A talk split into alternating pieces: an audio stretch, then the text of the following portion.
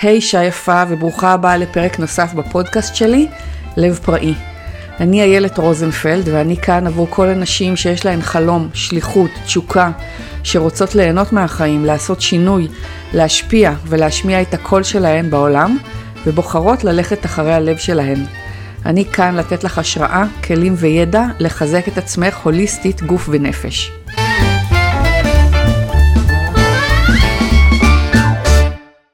היי hey, איריס שביט, אני כל כך שמחה שאת פה איתי ממש בפרק uh, מרתק שאומר להיות לנו על העיצוב האנושי וללכת אחרי הלב.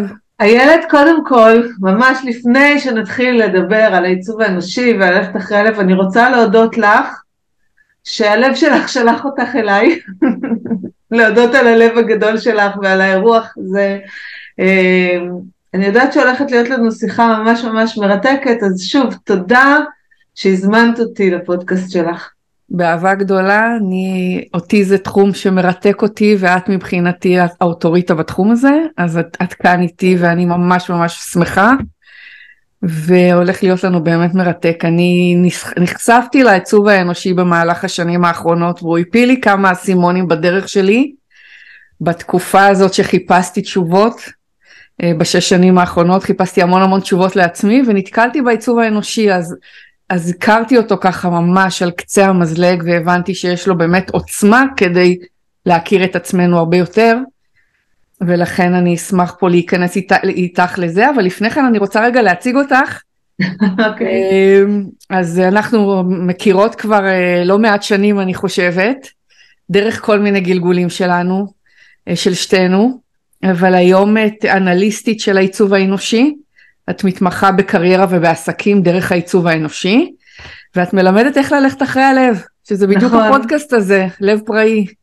נכון, נכון. זה בעצם מה שהעיצוב האנושי עושה, הוא מאפשר לנו אה, להקשיב למי שאנחנו באמת ולפעול מתוך המקום האותנטי הזה. אה, נדבר על זה היום, אני מניחה בכל מיני, מכל מיני זוויות נתקוף את הנושא. לגמרי, אז בואי נתחיל, תספרי איך בכלל הגעת לזה, כי כשהכרנו לא היית בתחום של העיצוב. נכון, נכון. ובעיקר נכנסת לזה לאחרונה.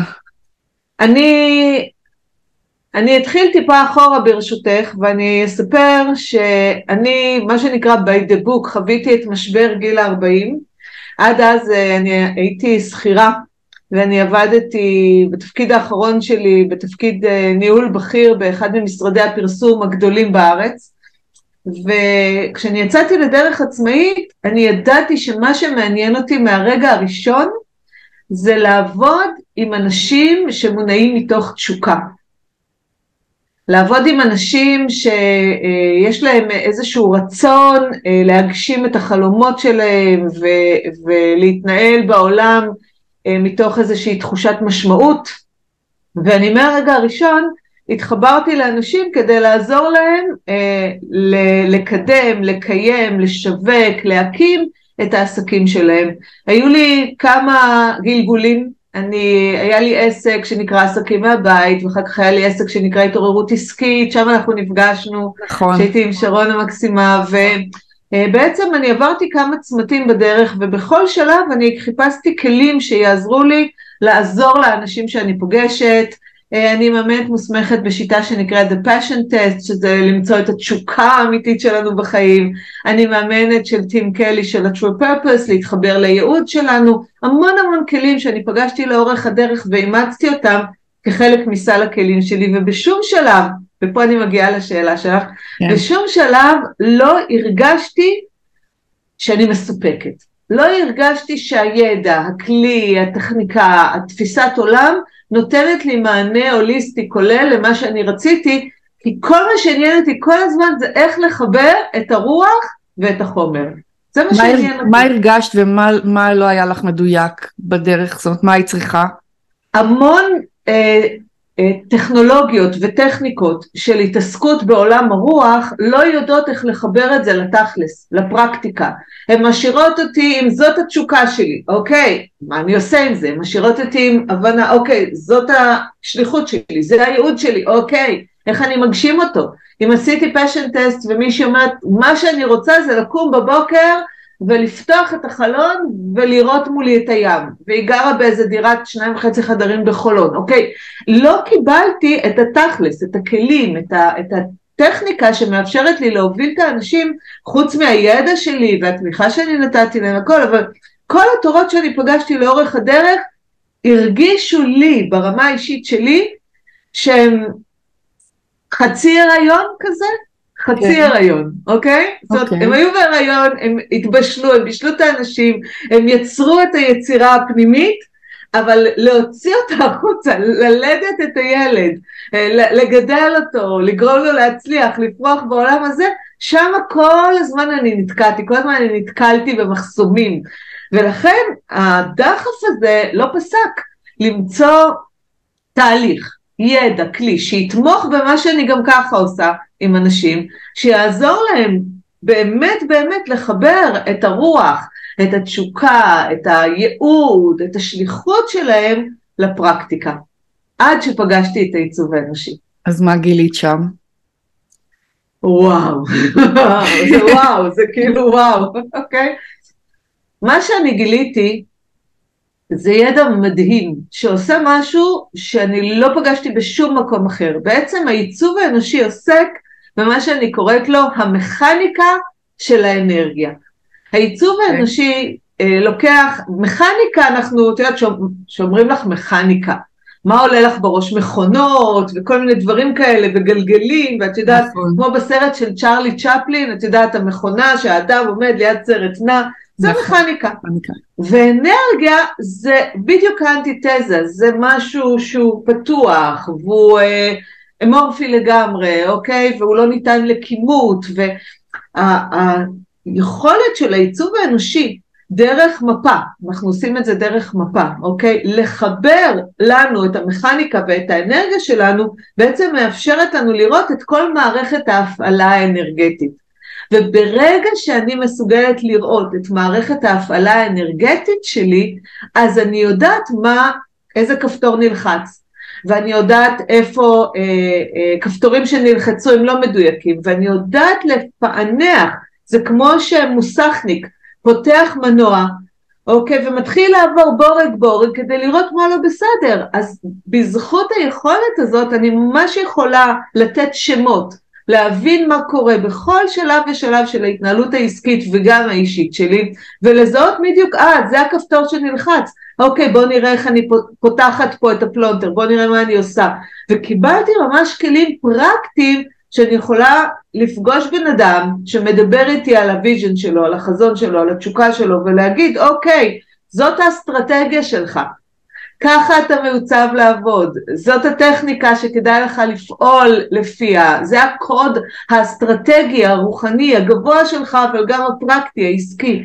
וזה עשה לי המון המון שקט, כי באמת הייתי בחיפוש של כמעט עשרים שנה אחרי הדבר הזה, זה לא פשוט.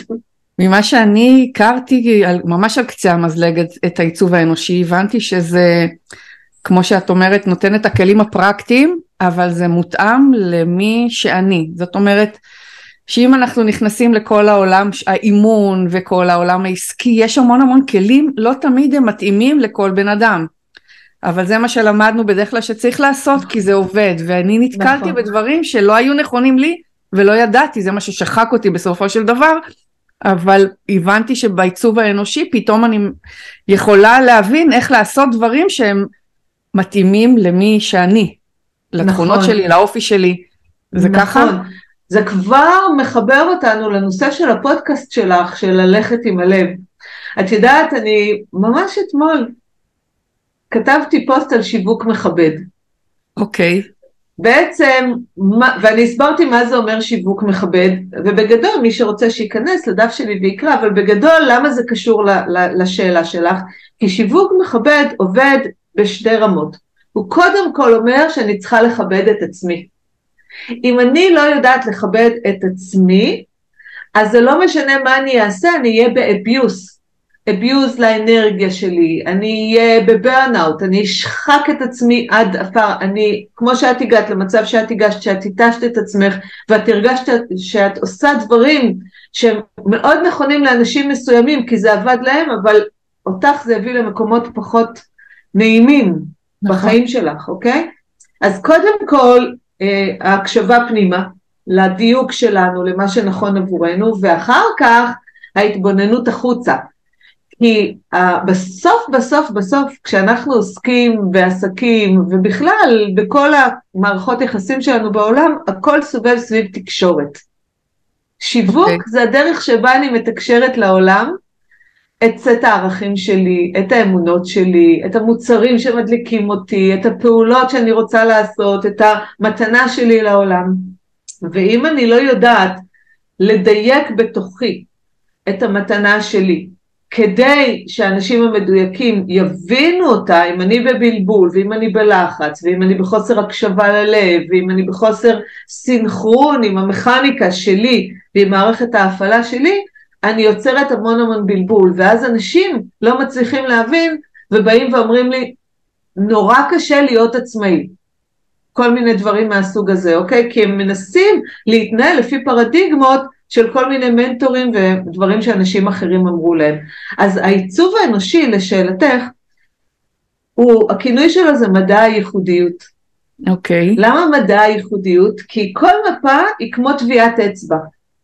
וכמו שכל אחד, אני מניחה שאת מסכימה איתי איילת, שאין עוד מישהי כמוך בעולם, נכון? נכון. אני מקווה שאת מסכימה איתי. מסכימה. יופי. כל אחד הוא ייחודי, כן, אין עוד מישהו. כן. נפלא. וגם אין עוד אחת כמוני, נכון. וגם אין עוד אחת כמו הילדים שלך, וכל אחד הוא יחיד ומיוחד. אז איך זה יכול להיות שאם כולנו כל כך יוניק.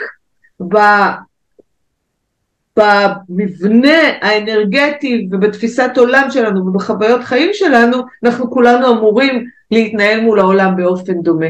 ופה הגדולה של העיצוב האנושי, כי אני אגיד לך משהו שחשוב להבין, ואני מכוונת מאוד מאוד גם לעולם האישי של התקשורת בינינו, עם המשפחה, עם החברים, אבל גם לעולם העסקי. כי שיווק זה שיווק, זה שיווק. בסוף, בסוף, בסוף שיווק זה הדרך שבה אנחנו מתקשרים את עצמנו לעולם. לא רק בעסקי. אז השיווק, מה? לא רק בעסקי, בכלל. לא, לא רק בעסקי. אני רוצה לספר לחברה על חוויה טובה שעברתי, איך אני מספרת לה. אני רוצה כן. לשכנע את הילד שלי אה, ללכת לישון, אה, לא יודעת מה, בתשע, כדי שיקום בשעה אה, נורמלית בבוקר. איך אני, איך אני משווקת לו את הרעיון, איך אני מוכרת לו את הרעיון, אוקיי? אז זה הכל סביב תקשורת. והסיפור הוא שהצורך שלנו לשתף את העולם בדברים שחשובים לנו לא השתנה. מה שהשתנה זה הפירוטכניקה, זה הטקטיקה. אם פעם היינו הולכים מדלת לדלת, דופקים על הדלת, מוכרים שואבי אבק או ביטוח, או מפרסמים המון בעיתונים, או עושים אה, דיבור כזה, מעטפות, את יודעת, בתאי דואר וכל מיני דברים כאלה, היום יש לנו אינטרנט, והיום יש לנו כל מיני טכנולוגיות אחרות שאנחנו יכולים להיעזר בהן, אבל כל הטכנולוגיות האחרות האלה לא מבטלות את הרעיון ששיווק הוא תקשורת בין בני אדם.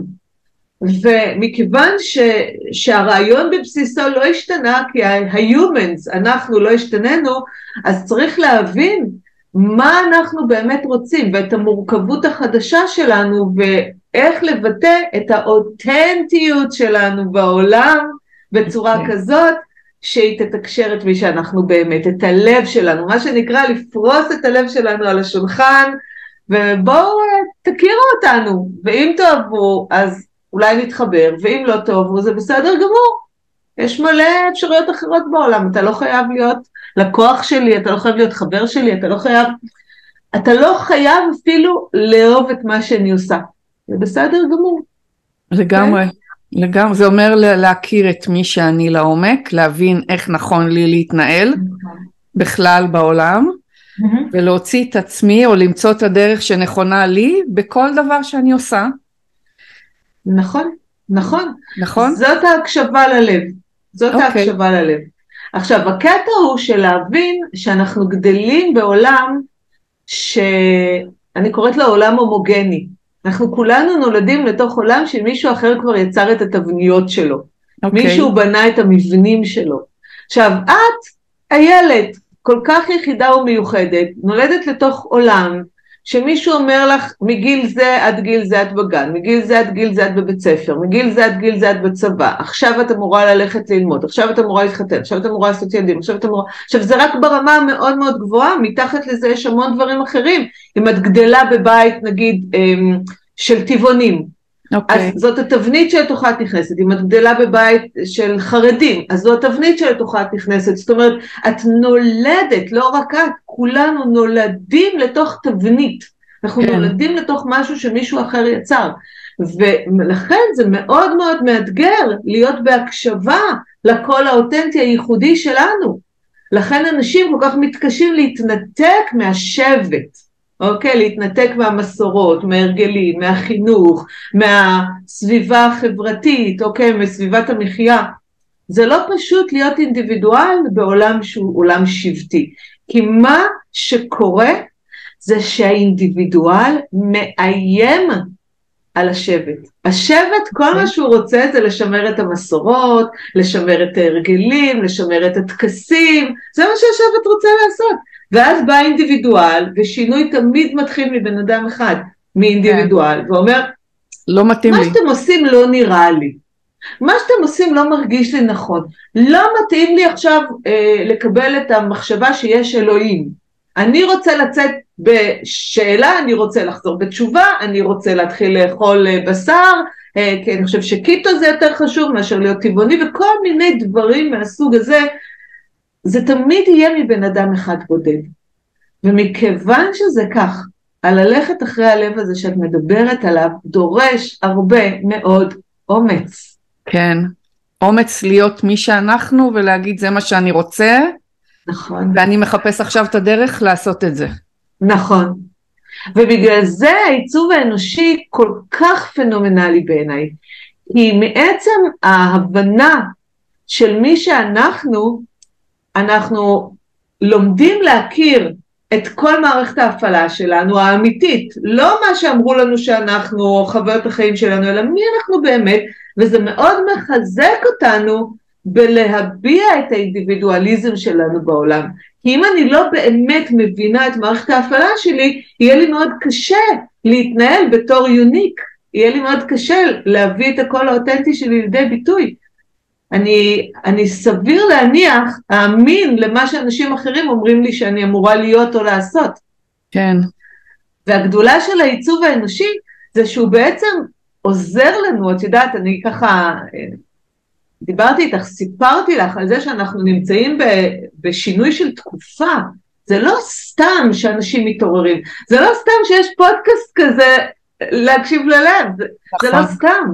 נכון. אוקיי, זה לא סתם שהידע של העיצוב האנושי הגיע, שהוא יחסית ידע חדש, שהוא נכון. בגדול הגיע לפה כדי לעזור לנו לעבור מהעולם ההומוגני לעולם של האינדיבידואל, אנחנו קוראים לזה בעיצוב האנושי תקופה של יותר מ-400 שנים, 412 שנה, שאנחנו קוראים לו עידן ה planning, שאנחנו תכננו, בנינו ערים ומוסדות ומדינות ומערכת חינוך ומערכת רווחה ומערכות, שתחת המערכת הזאת כולנו נכנסנו, אוקיי? ואז אנחנו שירתנו את התמה של המערכת, ואנחנו נכנסים עכשיו בצורה מאוד מאוד מאוד מטלטלת לעידן שבעיצוב האנושי אנחנו קוראים לו The Sleeping Phoenix, שזה עוף החול המתעורר, שזה וואו. בעצם העידן של האינדיבידואל שמתעורר ואומר הופה הופה הופה, אני, הקול שלי, הדרך שלי, ההקשבה ללב שלי,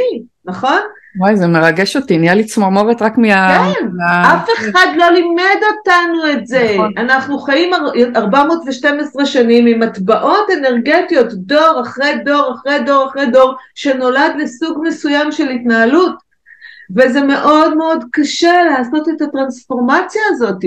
זה אפילו ב- בארגונים גדולים, עזבי בודדים, את, את רואה נגיד עובדי פייסבוק אה, אה, שובתים, או יוצאים להפגנה נגד הערכים של פייסבוק. את רואה שגם בתוך המערכות, לא רק בתור אינדיבידואל עצמאי כמוני, שאני יכולה אולי להיות יותר בהקשבה ללב, כי אין מישהו מלמעלה שאומר לי ככה את צריכה להתנהל, אבל גם בתוך המערכות הדברים זזים, זה... אני פעם השתתפתי ב... באיזשהו uh, כנס, של מכירות בעולם העסקים החדש, ואני קראתי לו השינויים הטקטוניים בעולם העסקי. זה כמו שהייתה, את יודעת, להבדיל אלפי הבדלות, עכשיו רעידת האדמה הנוראית הזאת, אוקיי? כי הלוחות הטקטונים זזים. כן. זה יוצא רעידת אדמה, זה, זה לא פשוט לנו לעבור מתפיסה שמישהו יטפל בנו ומישהו ידאג לנו, ורק תעשו את מה שאנחנו אומרים ואנחנו נטפל בכם.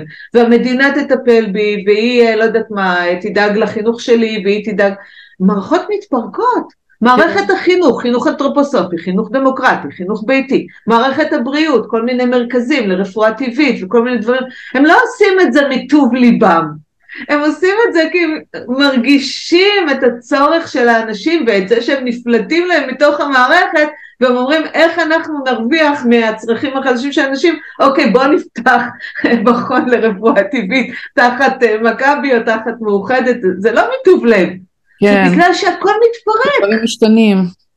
כן, כן, כי אנשים רוצים ללכת עם הלב שלהם, עם האמת הפנימית שלהם, אבל המערכות שנולדנו תוכן לא תומכות בזה. הן גם משתנות כרגע, כן. נכון. ואנחנו ממש, איילת, אנחנו ממש נמצאים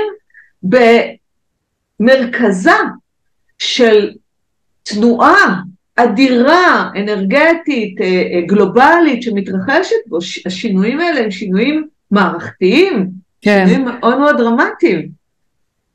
מהמם, ואיך איך, אה, העיצוב האנושי, בוא, אז את יודעת מה, בואי ניכנס רגע לעיצוב האנושי ונבין okay. כן. איך הוא עובד, איך הוא עוזר לנו באמת okay. אוקיי. להבין מי אנחנו וללכת אחרי הלב שלנו. אוקיי, okay.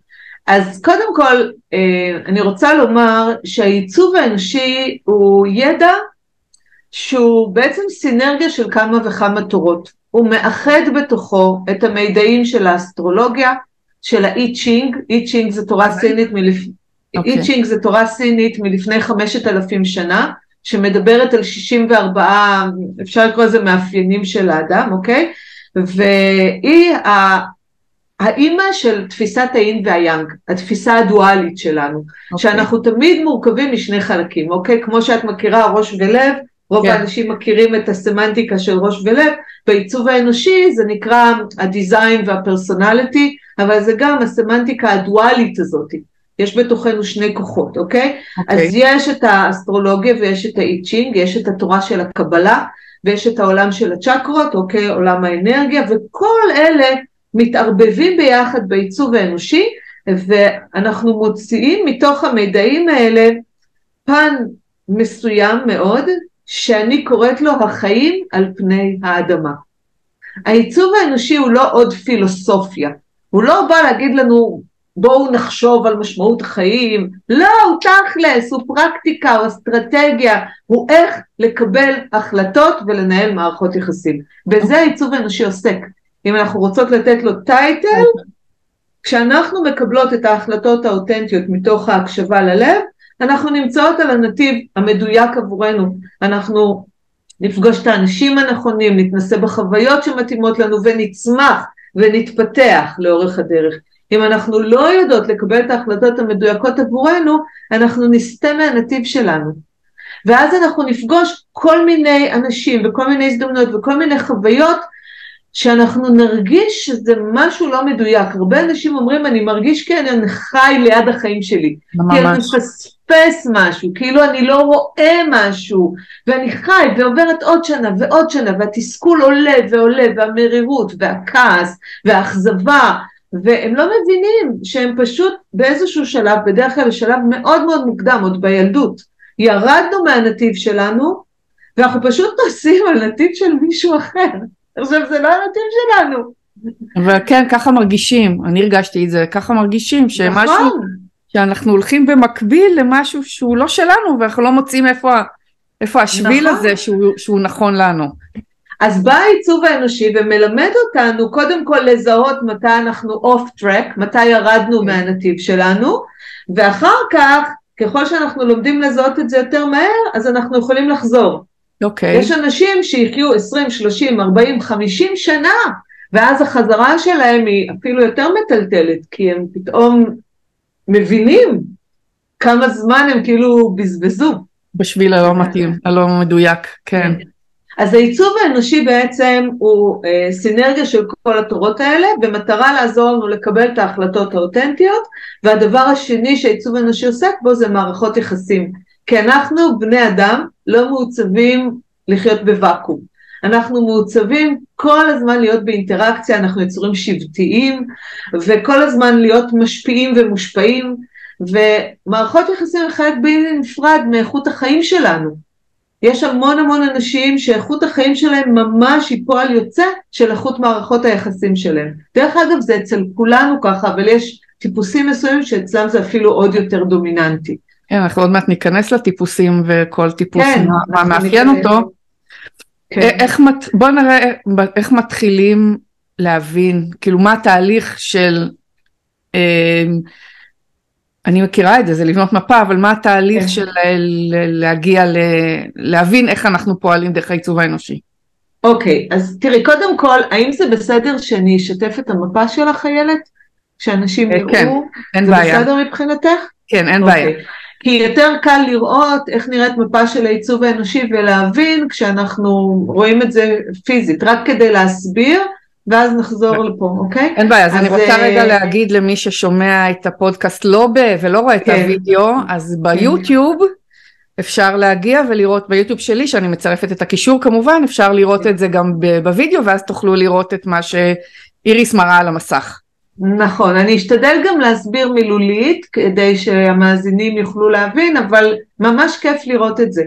אז רגע, אני צריכה רק אה, שתתני לי אפשרות לשתף. כן, הנה אני עושה את זה. ואז אני אכנס למפה שלך.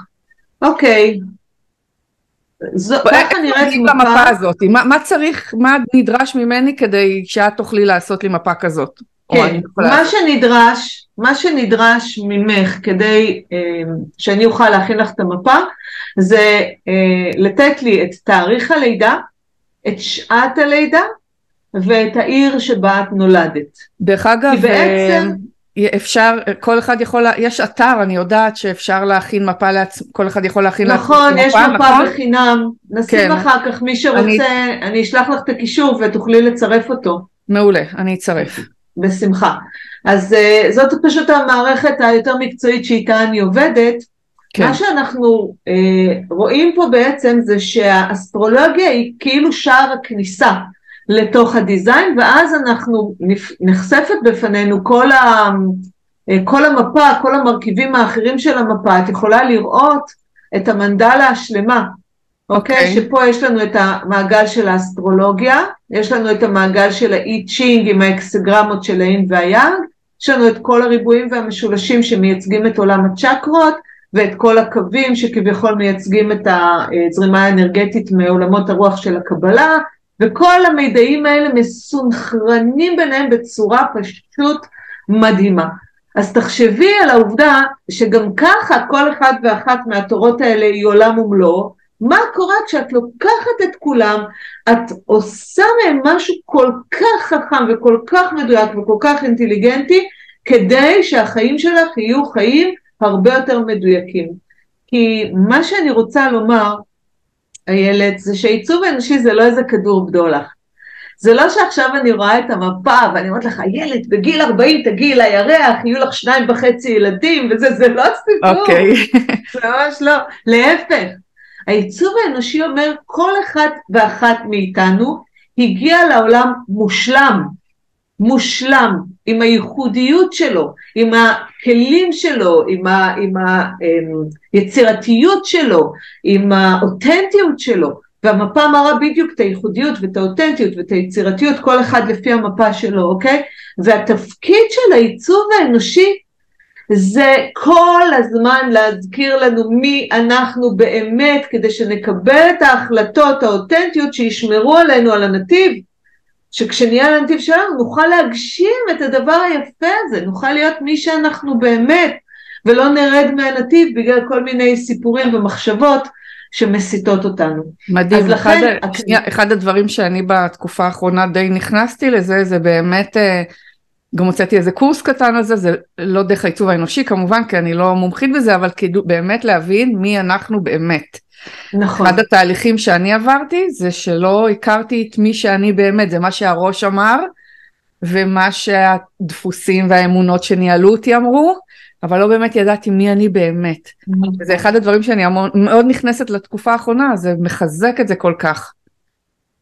אז העיצוב האנושי הוא כל כך כל כך מדויק ברמה של להגיד לך על, על האהבה העצמית שלך, ברמה של להגיד לך על תחושת הערך, ברמה של להגיד לך על הפחדים, ברמה של לדבר איתך על הדרך שבה את מנתחת דברים מנטלית, ברמה של להגיד לך מה מפעיל אותך ומה דוחף אותך לצאת לעולם, למשל את רוצה שאני אגלה משהו? אני מגלה רק את הדברים הטובים. הכל אוקיי. טוב, הכל טוב הילד, אין פה שום אוקיי. דבר רע, כי זאת מי שאת המושלמת. אבל למשל אני יכולה להגיד לך משהו, בא לך שאני אגיד לך? תגידי, לפי המטרה. משהו ממש מדליק, שזה קשור לנושא של השיחה שלנו, של הקשבה ללב, אוקיי? אוקיי. יש לך ערוץ, שהוא ערוץ לא מודע, שנקרא אה, ערוץ הדמיון, Imagination. אוקיי. ומה שקורה בערוץ הזה, זה שיש לנו את הדרימר.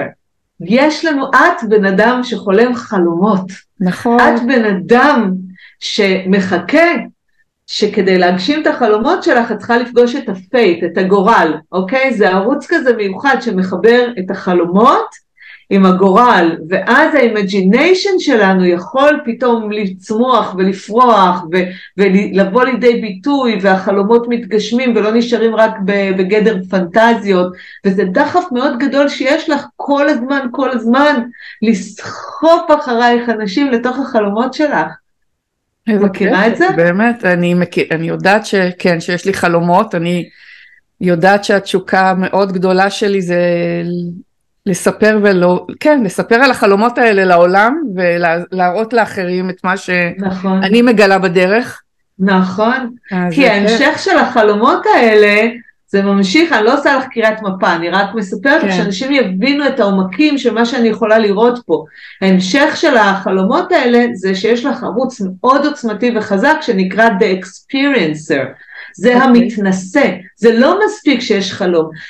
יש בך אומץ אינהרנטי להתנסות בדברים, yeah. כן. ובשביל החוויה, ובשביל הרגש, ובשביל העוצמה, ובשביל ההתפתחות, ה-growth שלך, אוקיי? בשביל ההתקדמות שלך בחיים, את מוכנה לעשות דברים שאנשים אחרים יסתכלו עליך ויגידו, וואי, איזה אמיצה את, איך עשית את זה, איך, לא יודעת מה, קפצת בנג'י, סתם, אני לוקחת את זה למקומות כאילו קצת מצחיקים, אבל כן. לא יודעת מה, עזבת מקום עבודה, עזבת מקום, וואטאבר, אוקיי? יש בך צורך מאוד מאוד גדול להגשים את החלום שלך, אבל ממש לחוות את החוויה של ההתנסות הזאת כדי לשתף את העולם, איך החיים שלכם יכולים להיות כשאתם תרשו לעצמכם ללכת אחרי החלומות שלכם. וזה משהו מאוד עוצמתי מרגיש. שמנהל אותך. נכון, נכון, לגמרי, אני, כשאת מדברת אז אמנם בנג'י זה לא אני, לא, לא סתם, לקחתי משהו קיצוני. אבל לא, ברור, אבל אחד הדברים שעלו לי זה שאני, אחרי שסיימתי את הדוקטורט שלי בכימיה, עבדתי במשרד המדע, במשרה בכירה במשרד המדע, המדע באגף לכימיה, ואחרי שנתיים שם עזבתי כדי למכור כלי טאפרוור. אה, יואו, גדולה. אף אחד לא הבין את הבחירה שלי, אף אחד לא תמך בבחירה שלי. אני הרגשתי קריאה פנימית שזה מה שאני צריכה לעשות. לא, לא יעזור כלום, לשם אני הולכת, אני הולכת למכור כלי טאפרוור, זה, זה מה שרציתי באותה תקופה. זה היה המקום שהייתי אמורה להיות בו, אבל כן. כן, אף אחד לא הבין מה אני רוצה באמת, לעזוב תואר דוקטור וללכת למכור נכון. לטאפרוור, לא הצליחו להבין את זה. אבל כן, נכון, את צודקת, יש את זה בתוכי.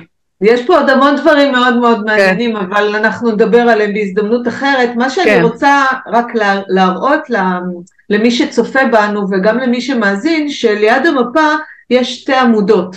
שתי נכון. העמודות האלה בעצם מייצגות את הדואליות הזאת של האין והים כשדיברנו עליה, הדואליות הזאת שהעיצוב האנושי קורא לזה דיזיין ופרסונליטי. מבחינתנו הגוף, הדיזיין שלנו הוא כלי הרכב שמסיע אותנו כאן, והפרסונליטי, האישיות המחשבות, אמורות להיכנס לתוך כלי הרכב ולסמוך עליו ולתת לו להוביל. ומה שקורה זה שהרבה פעמים המחשבות שלנו גורמות לנו לרדת מהנתיב. וזה okay. אוקיי. בצורה הכי פשטנית מה שאני מסבירה עכשיו, אוקיי? כן. זה קצת כמו שאת יודעת בעולם תוכן שלך, נגיד הלב אומר נורא בא לי לעבוד בטאפרוויר. והראש אומר, השתגעת? מה פתאום? אה, איך את זורקת קריירה? תישארי פה.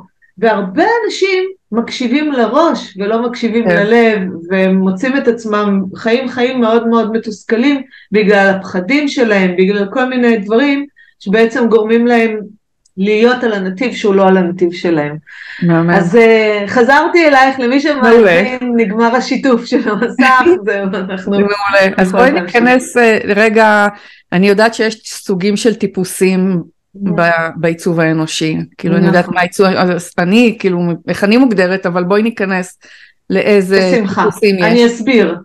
אני אסביר שהעיצוב האנושי, מכיוון שהוא עוסק במכניקה של האנרגיה, אז הוא מסתכל על בני האדם והוא מזהה ארבעה שדות אנרגיה. את יודעת איילת שאנחנו אה, ביהדות אומרים דלת אמותינו, נכון? כן. שזה בעצם שני מטר שדה אנרגטי שמקיף אותנו ואין לנו, המוח שלנו לא רואה את זה, אנחנו לא רואים, זה כמו שאנחנו לא רואות את האוויר ולא רואות את גלי, גלי הקול ואת גלי האור, אנחנו לא רואות אותם ואנחנו יודעות שהם שם, אוקיי? כן. השדה האנרגיה הזה בעצם מגדיר את אסטרטגיית ההתנהלות שלנו בעולם, ובעיצוב האנושי יש בגדול ארבעה שדות אנרגיה.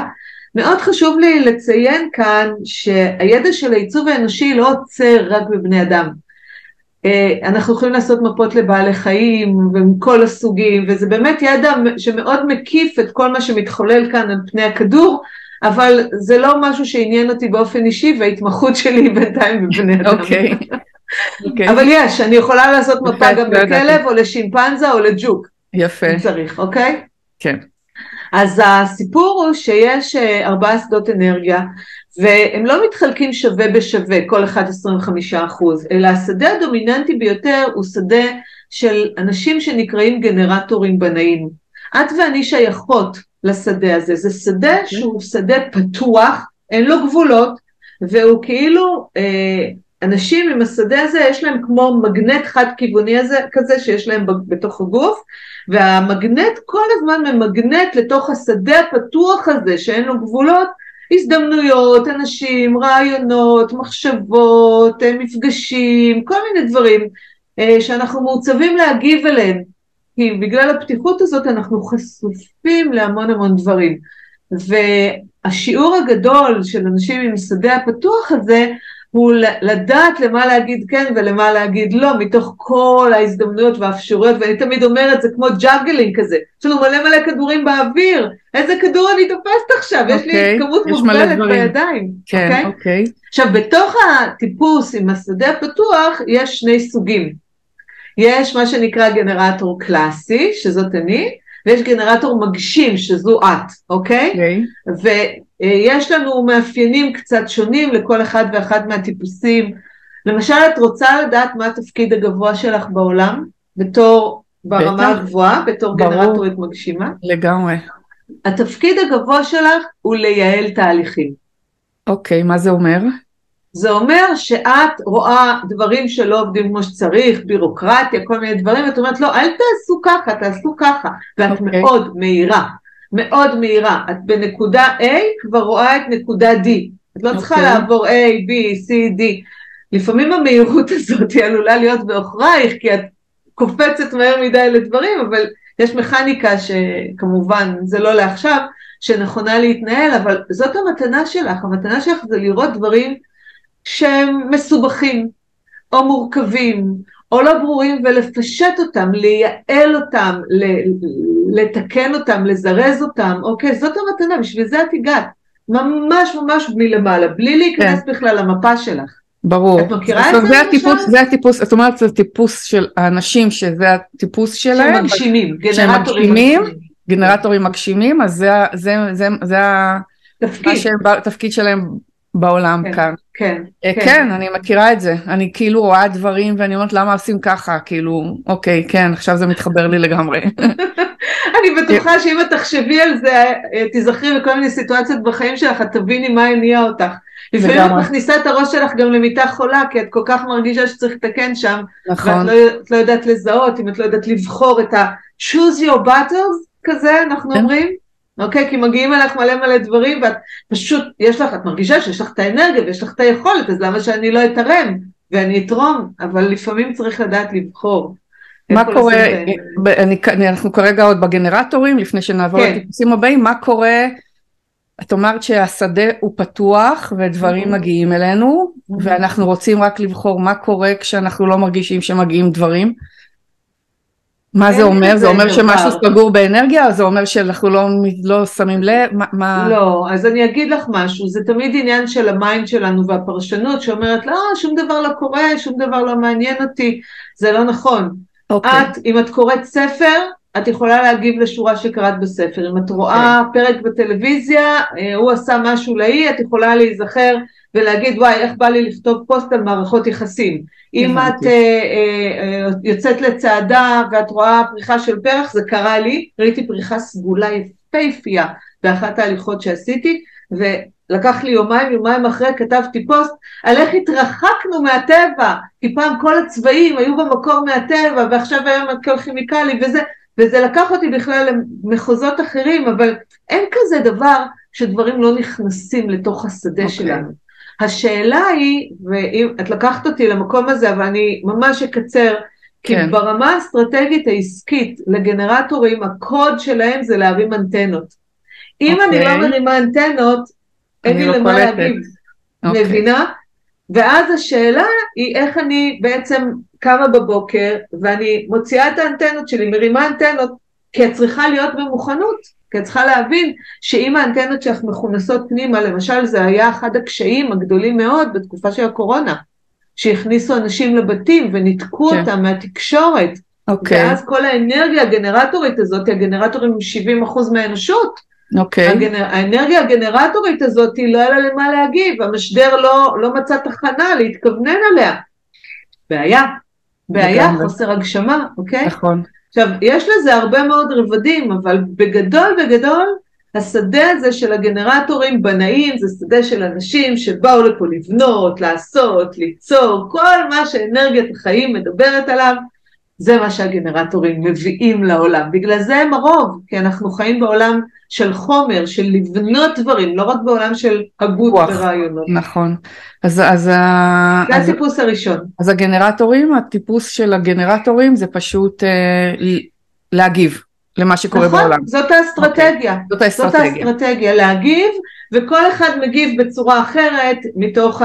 מתוך הסמכות הפנימית שלו, כן. אבל קודם כל להבין שאם אנחנו יוזמים בתור גנרטורים, אם אנחנו נגיד יוזמות משהו, אז הרבה פעמים זה מגיע מהמחשבות, עכשיו את צריכה לעשות את זה, עכשיו אין לך ברירה, ויש שם לחץ, ויש שם מתח, ויש שם ממש ממש סטרס מאוד מאוד גדול, אוקיי? וכשאני מגיבה למשהו, אז זה כאילו נפתחה לי דלת ביקום, והיקום אומר לי, זה כמו שאת נגיד אמרת לי בואי נעשה שיחה על העיצוב כן. האנושי, ואני הגבתי, איזה כיף.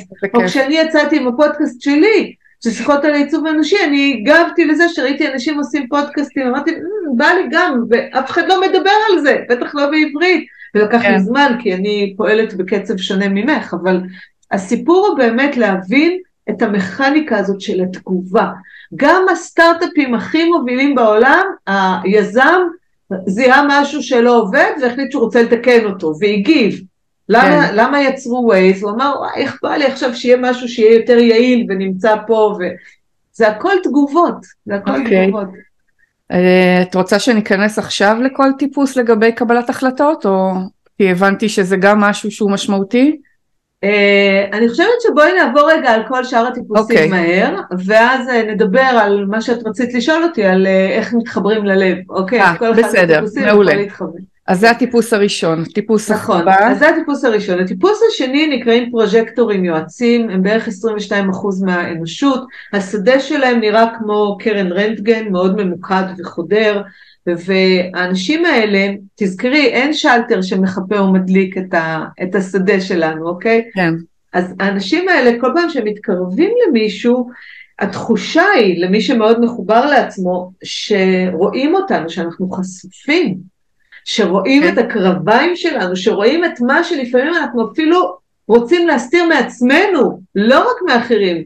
לא נעים לי עכשיו לדבר על זה, אז אני מדחיקה את זה, ואז מגיע הבן זוג שלי שהוא פרוג'קטור, ושואל אותי שאלה בדיוק על הדבר הזה שאני לא רוצה לדבר עליו עכשיו. Okay. אוקיי. ככה זה עובד, אני באמת נשואה לפרוג'קטור, אוקיי? עכשיו, מה שאני עושה, הדבר הראשון שאני עושה זה זה, כאילו אני חוסמת אותו, אני כאילו אומרת לו תעצור, אל תיכנס, אני לא רוצה את זה עכשיו, לא הזמנתי אותך. כפרוז'קטורית את מדברת. על, ש- על הפרוז'קטור. כשפרוז'קטור הוא עוצר, את אומרת? כן, לא, אז עוצרים אותו, עוצרים אותו. אל תחדור אליי פנימה, לתוך Mm, השדה הפתוח אוקיי. שלי, 70 אוקיי. אחוז גנרטורים שדה פתוח, מה אתה נכנס עכשיו, אני לא אוקיי. רוצה, אני לא רוצה את זה. ואז מה שקורה זה שהרבה פעמים פרוז'קטורים מרגישים אאוטסיידרים. אוקיי, הם מרגישים שדוחים אותם, הם מרגישים שהם מביאים את כל מה שהם רואים, את הפרספקטיבה שלהם, את התובנות שלהם, הם מורי הדרך שלנו. אוקיי, כמו תחשבי על מגדלור ששולח את הקרן אור שלו אל עבר הים וכל מיני סירות שהולכות שם לאיבוד, אומרות אה הנה חוף מבטחים, אני אשוט לעבר הקרן אור הזאת, אוקיי? זה, לכן הוא נקרא יועץ, כן, פרוז'קטור שיועץ לנו, אבל אם הוא לא ממתין לקבל הזמנה, הוא יקבל דחייה. זאת אומרת שהוא ולכן- כל הזמן, הוא- אם הוא לא מקבל הזמנה, הוא כל הזמן הולך החוצה ומספר לאנשים מה הוא רואה, מה הוא- בדיוק, מה הוא מבין, ואנשים ואנשים לא כי מוכנים לא לשמוע. את זה. אוקיי. בדיוק, בדיוק. ואז מה שקורה זה שהכי חשוב לאנשים שהם פרוז'קטורים יועצים, זה להיות בסביבה שאנחנו קוראים לה בריאה אנרגטית אוקיי, עבורם. זאת אומרת, בסביבה של אנשים שפתחו להם את הדלת אל תוך שדה האנרגיה ואומרים, אנחנו מזהים את האיכויות שלכם, אנחנו מזהים את היכולות שלכם, בואו תיכנסו, אנחנו רוצים לשמוע, אנחנו רוצים שתכוונו אותנו, אנחנו רוצים שתייעצו לנו, אנחנו רוצים שתראו לנו את הדרך. זה תפקיד מאוד מאוד מאוד גבוה להיות מורה דרך בעולם הזה. כן, ממש, אוקיי, Uh, הטיפוס השלישי, שהוא בערך בין uh, 7 ל-9 אחוז מהאנושות, הם נקראים מניפסטורים יזמים, innovators, אוקיי, והאנשים האלה הם עם שדה מאוד מאוד צמוד ועודף, כמו טפלון כזה. למה? כי כדי להיות יזם ברמה האנרגטית, אתה לא אמור להיות מושפע מבחוץ, אתה אמור להיות קשוב לעצמך, לרעיונות שלך, למיזמים שלך. והאנשים האלה שמסתובבים בעולם עם שדה אנרגטי עודף, הם לא, כאילו, תביני, 92% מהאנושות, 70% גנרטורים ו-22% פרוז'קטורים, מסתובבים ליד ה-7-8% של האנשים עם השדה העודף ולא מצליחים לקרוא אותם. לא אוקיי. מצליחים להבין מה קורה שם בפנים. הם סגורים את מרגישים- אומרת? הם משהו סגור בפנים? כן, אוקיי, הם, הם, הם לא סגורים, אלא הם שומרים, כאילו השדה מגן על האותנטיות, על הבנתי. היצירתיות שלהם מפני השפעות חיצוניות. כי אוקיי, הם מעוצבים להיות היזמים מתוך הרעיונות שלהם, מתוך החיבור לתוכנית הקוסמית הגבוהה, אוקיי? ו, ולכן אם הם מושפעים מבחוץ, אז זה מערער את החדשנות ואת היצירתיות שלהם ואת ההמצאתיות שלהם. אז הם מעוצבים להיות, אה, לשמור על עצמם, אוקיי? כן, אבל מכיוון שהם כל כך שומרים על עצמם, אז הטיפוסים האחרים לא מצליחים לקרוא אותם. ואז אוקיי, הם כל הזמן עומדים להם בדרך, הם מפריעים להם. כאילו היזם רוצה לצאת החוצה ולעשות את זה, ו-just do it, ובדרך שמו לו כיסא. ובדרך מישהו אומר, תגיד, תגיד לי, יש לי שאלה, אתה יכול להגיד, לי?" וכל הזמן מפריעים להם. והם אוקיי, הם, הם, הם צוברים המון המון כעס בפנים, כי הם פשוט, כל מה שהם רוצים זה שאנשים יזוזו להם מהדרך. כן, ולכן האתגר הגדול מאוד של אנשים כאלה הוא ללמוד לידע, כדי שאנשים ידעו, עכשיו אני הולך לשם, עכשיו אני עושה את זה, ואז הם ואז ישתפו הדרך- איתם הדרך פעולה. נפתחת, כן, בדיוק. ואז אין מעצורים. כן. מהמם, זה אתגר, זה לא פשוט, אבל זה מדהים לראות מניפסטורים בפעולה שהם מסונכרנים עם עצמם, זה, בעיניי זה אחד הדברים הכי יפים לראות. מהמם, אה, והטיפוס הרביעי והאחרון, הם נקראים רפלקטורים, evaluators, מעריכים, אוקיי? רפלקטורים אוקיי. זה כמו ש... כמו שהירח משקף את האור של השמש, ככה הרפלקטורים הגיעו לכאן כדי לשקף לנו את התוכנית הגדולה. אוקיי, והשדה שלהם הוא שדה שדוגם, נפתח ונסגר, נפתח ונסגר, הם דוגמים את הסביבה שלהם והם מביאים את הפרספקטיבה הגבוהה, הם באמת טיפוסים מאוד מיוחדים, הם בין אחוז לשני אחוז מהאוכלוסייה בלבד, מאוד נדירים, אה, אה, לא סתם קוראים להם מון צ'יילדס, אוקיי? הם באמת, אה, בדרך, כן, הם באמת טיפוסים שהם הם מאוד מאוד אה, מיוחדים. כי אוקיי, תביני, 99% מהאנושות שונה מהם. אז זה כבר, מעצם ההגדרה, זה עושה אותך מיוחד. עכשיו, מעבר לזה, כל המכניקה המיוחדת שלהם, אה, של הרפלקטורים, זה גם מביא את הייחודיות שלהם. אז אלה הטיפוסים, okay. אוקיי. ואחד הדברים שחשוב מאוד לדעת כשאנחנו מנסים להתחבר ללב שלנו ולהקשיב ללב שלנו וללכת אחרי הלב שלנו, זה מה שדה האנרגיה שמגדיר את אסטרטגיית הפעולה שלי, כי כשאני מכירה את שדה האנרגיה, אם אני בנאית או יועצת או יזמת או מעריכה, אוקיי, כשאני מבינה את שדה האנרגיה שלי, אז אני יודעת איך להתחבר ללב. כי אני יודעת שאם אני גנרטורית ואני לא אמורה ליזום, אז החיבור שלי ללב זה לחכות שהלב שלי יתרחב למשהו שמגיע אליי, שיעשה לי שמח, שירגש אותי. וואי, איזה כיף הולך להיות לדבר עם הילד, אוקיי, כזה, זה כן. משמח אותי, אוקיי? זה לא אני יושבת בבית ואומרת יואו, אני חייבת עכשיו שמישהו ימצא אותי ויארח אותי, טוב, למי אני אפנה, אולי זה, אולי אני אצא לו, זה לא שם, זה לא מגיע ממתח, זה מגיע מתוך לזהות הזדמנויות במרחב. זה החיבור ללב. החיבור ללב של הפרוז'קטורים זה לזהות מתי הם מקבלים הזמנה אישית מכבדת. כי שתי מילים שהן המילים הכי חשובות לאנשים עם השדה הפרוז'קטורי זה recognition ו-invitation. כשהם מקבלים הכרה, שהם, או שרואים את הייחודיות שלהם, שרואים את היכולת שלהם לראות, שרואים את היכולת שלהם לייעץ ובאמת מבקשים את הראייה המיוחדת שלהם, את הפרספקטיבה, את הייעוץ, שם הם מקבלים את הכבוד, שם זאת הזמנה שממלאה להם את הלב, שעושה להם שמחה, שמאפשרת להם להיות מי שהם באמת בעולם בתפקיד הגבוה. וכמובן כל אחד ואחד עם הניואנסים של המפה שלו, ו... אבל קודם כל, האם קיבלתי הזמנה אישית מכבדת, רואים אותי, כי הם כמו קרן לייזר, אוקיי? את יודעת, זה, זה מאוד ממוקד ומאוד מדויק, הם צריכים שיראו אותם, האם okay. באמת אוקיי. ראו אותי, זיהו את הייחודיות שלי, הזמינו אותי? ואם לא רואים אותם, אז הם צריכים לחפש את מי שיראה אותם? לא, לא, לא, לא, לא, הם צריכים, השאלה שלהם, אם גנרטורים אה, דברים עם אנטנות. אז השאלה של הפרוז'קטור שקם בבוקר, זה איך אני מדליק את האור. אוקיי. כי בגדול...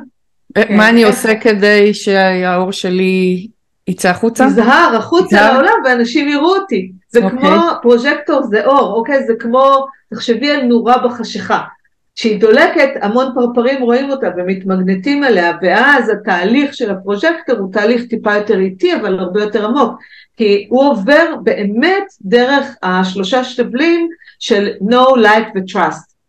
הם רואים את האור שלך, הם מכירים אותך, ואז הם מתחילים לחבב אותך, את מה שאתה עושה, את המסרים שלך, את הרעיונות שלך, את דרך החשיבה שלך, את האותנטיות שלך, את היצירתיות שלך, את איך שאתה מתלבש, לא משנה מה, מחבבים אותך, ואז they trust you, והם מזמינים אותך, ו- ואתה מקבל את ההזמנה okay. אוקיי. האישית המכבדת, אוקיי? Okay? כן. אז ככה הלב של הפרוז'קטורים מתמלא, כשבאמת okay. אוקיי. מקבלים recognition ו-invitation. מבחוץ.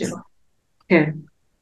והלב של המניפסטור מתמלא אה, כשהם מבינים על מי הם משפיעים.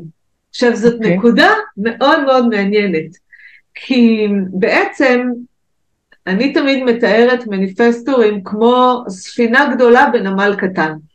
כל תנועה שהם עושים משפיעה על העולם, אבל הם עם השדה הסגור שלהם הם לא מבינים את זה.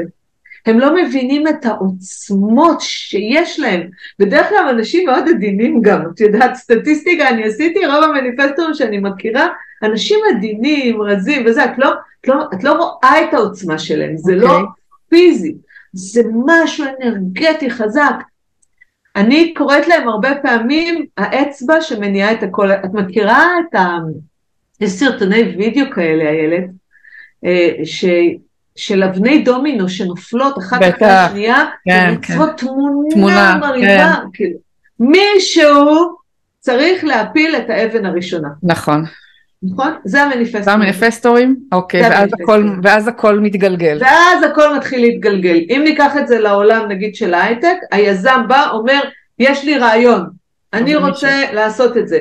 ואז הוא מגיע ליועץ, והיועץ אומר לו, כדאי לך ללכת לבורסה פה, כדאי לך ללכת לחממה הטכנולוגית, כדאי לך לעשות גיוס המון, לא משנה מה. הוא עוזר לו לכוון ולהתכוונן, ואחרי שמבינים, מגיעים כל הגנרטורים ויושבים וכותבים את השורות okay. קוד אוקיי. ועושים את העבודה, הנמלים הפועלות, אוקיי? Okay? כן. כי מישהו צריך להגשיר את הרעיונות האלה.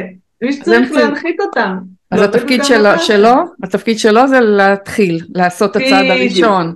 בדיוק. להוציא. את זה החוצה. עכשיו, עכשיו זה לא שהם לא עושים, אבל הם כן. עושים, יש להם כמות מאוד מוגבלת של אנרגיה, יש להם אנרגיה עד שהם מרגישים שהדבר הזה התחיל לנוע, ואז בדרך כלל הם מרפים, ואז מישהו אחר צריך לתמוך בהמשך התהליך, אוקיי? כן. אז הלב שלהם מתמלא, הם הולכים אחרי הלב, כשהם באמת באמת פועלים מתוך הקשבה למה שהגוף שלהם אומר, עכשיו אני רוצה לעשות את זה.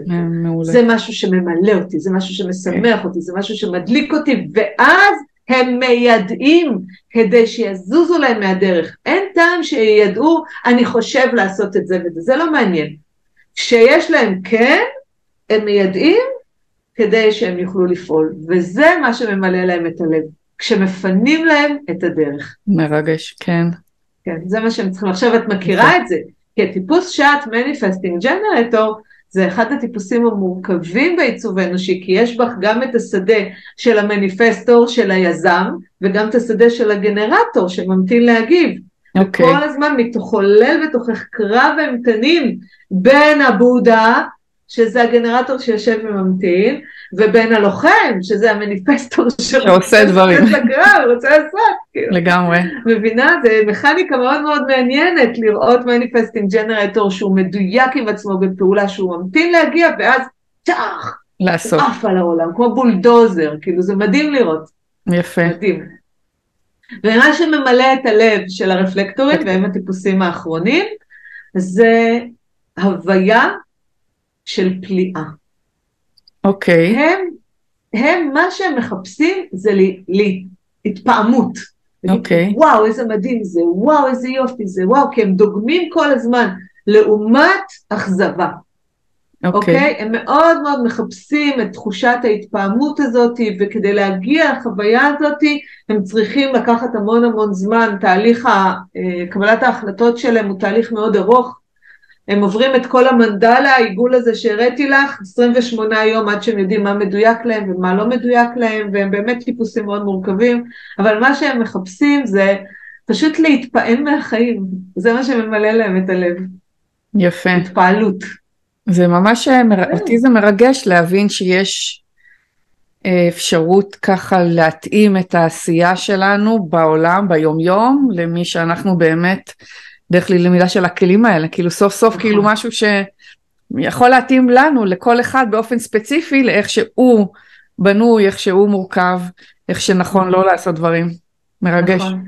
כן. ונגענו באמת רק בלמעלה של הלמעלה, ממש. כי את יודעת, ככל שאנחנו נכנסות יותר ויותר לרזולוציה, אז בתוך המפה יש את, ה, את החוזקות ואת התפקודים, ואת את יש ממש ייחוד, ייחודיות ברמה של פינצטה לכל אחד, ממש. כן, משהו, כן, משהו אישי לכל אחד לפי המפה שלו. נכון. זאת אומרת, נכון. גם כל ג'נרטור uh, או כל מניפסטור הוא לא, לא כולם אותו דבר, כל אחד אלה המאפיינים הכלליים, אבל אז נכנסים פנימה למה נכון, מאפיין ספציפי נכון. כל אחד.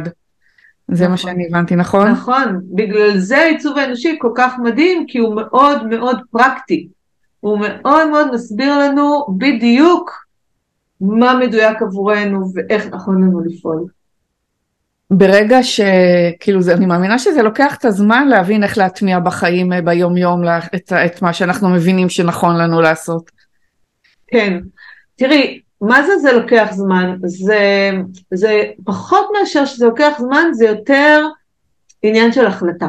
אוקיי. Okay. כי להסכים להגיד, אוקיי, אני מקשיבה קודם כל לגוף שלי, לסמכות הפנימית, ללב, לא משנה כרגע, לא כן. נכנסנו לכל הניואנסים כן. שיש בתוך העיצוב האנושי, ונגיד, אני מקשיבה קודם כל ללב, למה שהלב רוצה, אני רוצה ללכת לעשות טאפרוור, אוקיי? ואני לא מקשיבה למה שצריך, ולפחדים ולאמונות ולזה לא בסדר ומי את בכלל תהיי, את יודעת אגב, את סיפרת את זה וככה חייכתי בלב כי גם כשאני עזבתי את עולם הפרסום מה שאני עשיתי זה אני עברתי לעולם השיווק הרשתי ואני לא אשכח okay. אוקיי. איזה חבר מאוד מאוד טוב שלנו שואל את בעלי, הייתי כבר כמה חודשים בתוך זה והוא בא אליו ואומר לו נו אז מה אתה אומר על אשתך שהתחילה למכור קרמים mm. כזה לגמרי.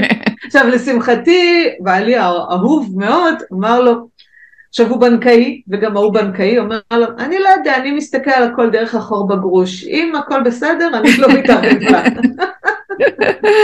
לגמרי. כזה, הוא סתם לו את הפה, ביום שהוא היה צריך לקבל את הסטימת הוא סתם לו את הפה בצורה מאוד אינטליגנטית. אבל גם אני עברתי את השינוי הזה. כן. כן. מקסים. אמ, אנחנו ממש עוד מעט לקראת סיום, אבל זה היה לי... זה כל כך מהר עובר. וואי, זה עבר ברגע. מה, יש משהו שאת רוצה להגיד ככה לפני שאנחנו מסיימות לכולם, או, ש... או להיכנס לעוד משהו? אני רוצה להגיד לך משהו מהאני מאמין שלי. מהיום כן. שאני פגשתי את העיצוב האנושי לפני בערך שש שנים. וזה שינה לי את החיים לגמרי, ומאז אני מלווה אנשים ואני רואה מה זה עושה בחיים שלהם, בהתנהלות שלהם. אני חושבת שנגיד מה שאנחנו רואות היום בעולם המיינדפולנס וה-NLP, שזה נכנס להמון חברות וארגונים, ובכלל זה נהיה חלק מהיומיום שלנו, אני חושבת שהעיצוב האנושי הוא must. כי הוא לא כן. מדבר רק עליי בתור אינדיבידואל, הוא מדבר על הקשרים שלי והמערכות היחסים שלי עם האנשים שאיתם אני נמצאת ואיתם אני עובדת, וקודם כל להכיר את עצמי כדי להיות באמת באותנטיות שלי, להיות, לחבר את עצמי ללב ואחר כך לחבר אנשים אחרים אליי. אז אני מאמינה שלהכיר את מי שאנחנו, את מערכת ההפעלה האנרגטית שלנו, זה דבר שהוא פשוט הכרחי בתקופה שאנחנו עוברים מהעידן הזה, של לעשות את מה שאמרו לנו, לעידן של להיות האינדיבידואל שאני, איך אני יודעת כן. מי אני? נכון. כל התהליכים, כולל מדיטציות, כולל כל מה שניסיתי, כולל חיבור למקור, ותים כאלה, כל המידע הזה עובר דרך המים, דרך הפרשנות שלי למה שקורה, ורק כשאני פותחת מפה של העיצוב האנושי, אני רואה 50% ממי שאני, של המים שלי אין בכלל גישה אליו. כן. ואני רואה את הסיפור השלם. ולכן העיצוב האנושי הוא כל כך מדהים, כי הוא מספר לנו את הסיפור השלם, לא חלקים, לא מחשבות, לא פרשנויות, אלא באמת באמת מי אנחנו מעוצבים להיות. ובעיניי זאת המתנה הכי גדולה שכל בן אדם כדאי לו שייקח לחיים שלו. לגמרי. לא משנה באיזה נקודת זמן הוא נמצא, מגיעים אליי אנשים בני 70, בני 60, בני 20, זה לא משנה כן, באיזה לא נקודת משנה. זמן אתה נמצא. כן. אחד הדברים שעלו לי זה אני יודעת, כי אני עברתי את זה ואני רואה שעוד אחרים עוברים, זה סוג של כמו הלקאה עצמית כשזה mm-hmm. משהו לא עובד לנו. ואחד הדברים שאני רוצה להביא בכלל בפודקאסט הזה, אבל בשיחה שלנו גם, זה שהלקאה עצמית אין לה מקום כי, כי אולי אנחנו לא עושים את הדברים שהם נכונים לנו. נכון. אז התחושה הזאת שהנה אני עושה וזה לא מצליח לי, זה לא אומר שאני לא מספיק טובה, או זה לא אומר שמשהו בי לא בסדר, זה אומר ש... לא מצאתי את הדרך שלי ואני כאילו אחד הדברים שלי מאוד חשובים זה להוריד את ההלקאה העצמית את השיפוט העצמי את השיפוט הפנימי הזה שלנו ואני חושבת שזה מביא המון העיצוב האנושי למקום הזה. נכון, נכון. דרך אגב, זה לא איזה מטה קסם שאומר מעכשיו, מרגע שאתה מקשיב לעצמך הכל יסתדר, כי העולם בחיצון נכון. הוא עדיין העולם ההומוגני, כן. אבל בכל פיפס קטן, בכל החלטה קטנה, וכל דרך שאני עושה, אז אני יכולה להגיד לך שמניסיון שלי ושל אנשים שאני מלווה, ככל שאנחנו יותר ויותר מדויקים לאסטרטגיה ולסמכות שלנו, פחות ופחות הפרעות מופיעות לנו בדרך. מסביב. שאתה אומר, אוקיי, הם מדויקים, אנחנו נפסיק להפריע להם, הם מדויקים, נפסיק להפריע, וזה מדהים לראות שלאט לאט, כאילו, המחט, המחט חוזרת חזרה לנתיב.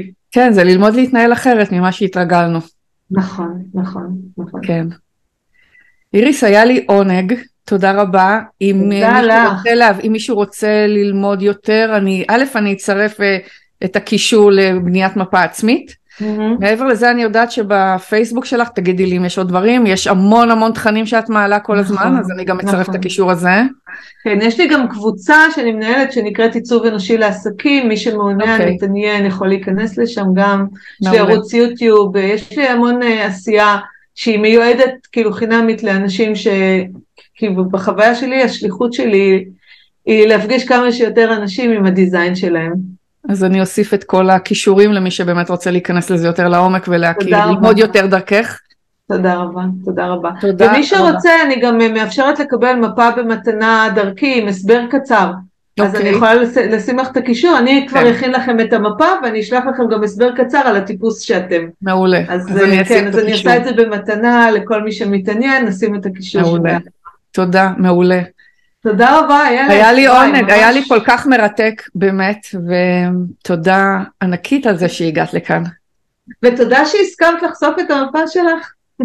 כן, אין סודות היום, הבנתי שאני, אין לי סודות, כאילו אני רוצה להוציא החוצה. להפך, מפה מדהימה, מפה מדהימה. תודה, תודה.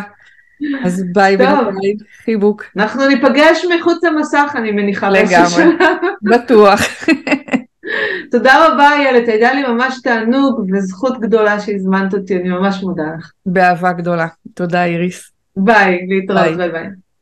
אז תודה רבה רבה שהייתם פה איתנו היום, אין לי ספק שזה כלי עוצמתי, ואחד הדברים שאני אומרת הרבה בזמן האחרון, שאני מאוד מאמינה, שהדבר הכי חשוב עבורנו זה להכיר את עצמנו באמת, לדעת באמת מי אנחנו, לא מה שהראש שלנו אומר, לא מה שהסביבה שלנו אומרת, אלא להבין מי אנחנו באמת, והעיצוב האנושי הוא כלי מאוד מאוד חזק לעשות את זה. מעבר לזה, אם את רוצה להיכנס יותר פנימה ולהכיר את עצמך באמת יותר לעומק, אז אני הוצאתי מדריך מתנה שנקרא להכיר את עצמנו דרך הצ'קרות. את מוזמנת באהבה להוריד אותו, הקישור נמצא כאן. ועד הפעם הבאה, תודה ולהתראות.